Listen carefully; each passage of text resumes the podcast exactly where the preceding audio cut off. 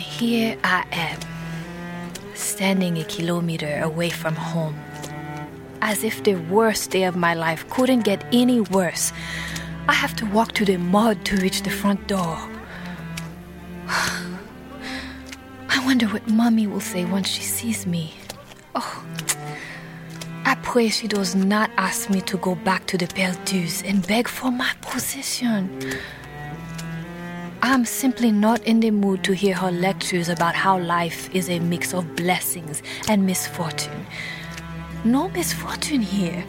What Madame Perdu did was evil and humiliating. Now, her daughter will prance around at the first World Communion wearing my dress without a living soul made aware it was my creation. And I lost my chance at seeing Jean Michel.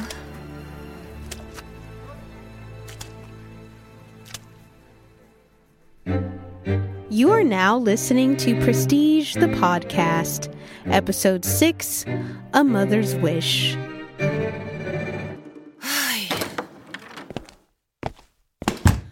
And may I help you?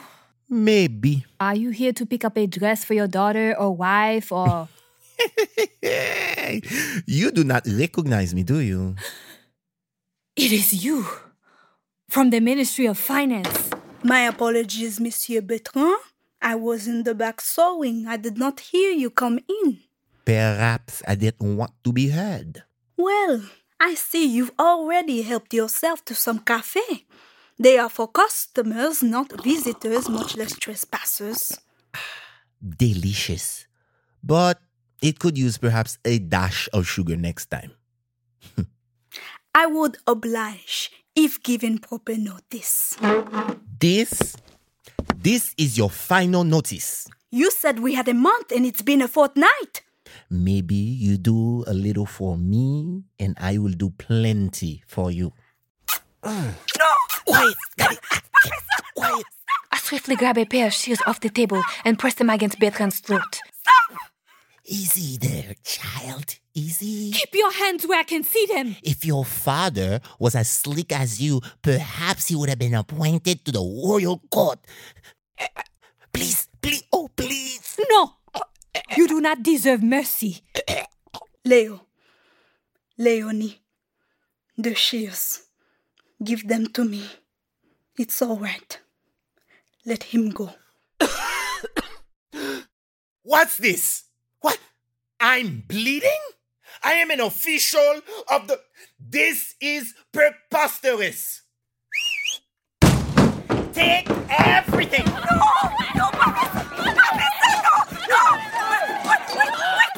Oh, mes amis, mes amis, mes amis! Oh, mon Dieu! Oh, my God! Everything. Take it.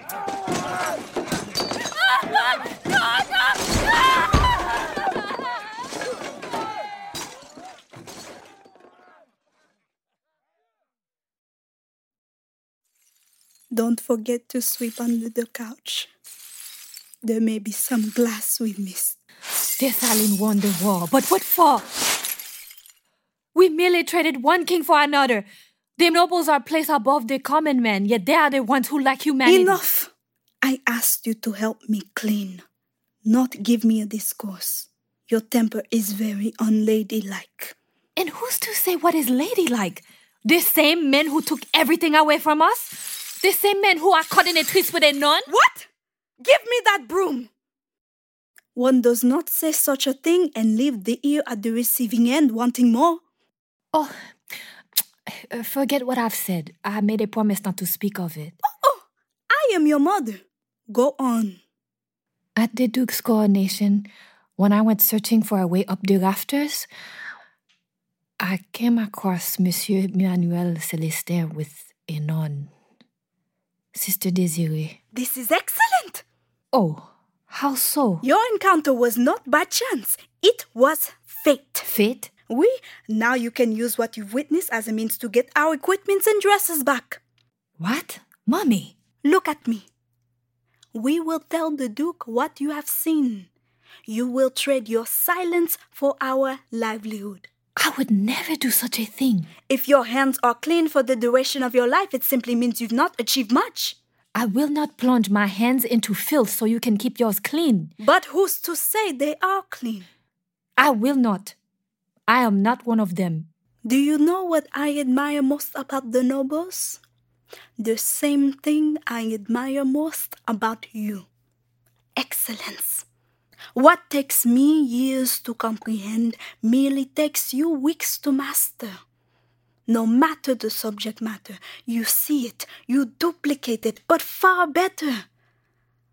I recall your father watching while I taught you how to sew your first dress. He said, From afar, I cannot tell who is the master and who is the apprentice. You were but four at the time. You were simply born to excel, like the nobles. It's not about their riches, but the opportunities allotted to them. And as a mother, I want the same for my child. Tell me, is that so wrong? Perhaps I have judged the whole without looking at its parts. I could take my studies abroad London, Milan, study dressmaking. The choices the nobles have are endless. You could do that and so much more. If I am to play by their games, it will be on my terms. No lies, no trading secrets. Leonie, what are you doing? I hid several gowns underneath the floorboard in the event this happened. Please, Mummy, help me. They are beautiful. Eh? My finest. Including one that is identical to the one Madame Perdu stole from me. Genius. At least we won't have to be out on the streets. I can sell these until we figure out the rest. Do not fret, Mummy. I am going to the Royal First Communion and claim back what is ours. The sun is shining brighter than ever. Judging by where it stands, it must be afternoon. Parfait. By the time I arrive at the Royal First Communion, everyone will have left the cathedral and be at the grand reception at the Celestins.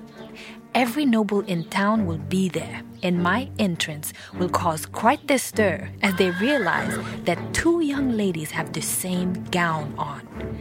I shall receive recognition for my work, thus gaining clients and finally being able to pay off my debt.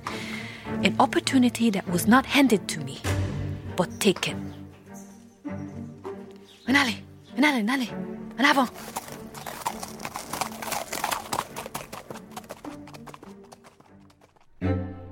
Prestige the Podcast is a Rainbow Media production. Today's episode featured Shane Montprimé as Leonie Bijou, Gabrielle Barlatier as Aveline Bijou, and Richardson Cherry as Bertrand. The podcast was written and created by Ray Benjamin and Ollykins Planchet, produced by Joseph Fuentes, directed by Ollykins Planchet, and executive produced by Ray Benjamin and Ollykins Planchet. Our sound mixer and editor for this episode was Joseph Fuentes. The sound designer was Alexis Adimora, engineer Alyssa Midcalf, with additional sound design and engineering by Joseph Fuentes. The Prestige Podcast theme song was composed by Darnell Monesteam. Our production assistant was Maya Cryer, associate producers Mick O'Neill J. Planchet and Shaquan Womack. For business inquiries, email us at info at prestigepod.com and follow us on Instagram at prestigepod for more information and updates. Thanks for listening.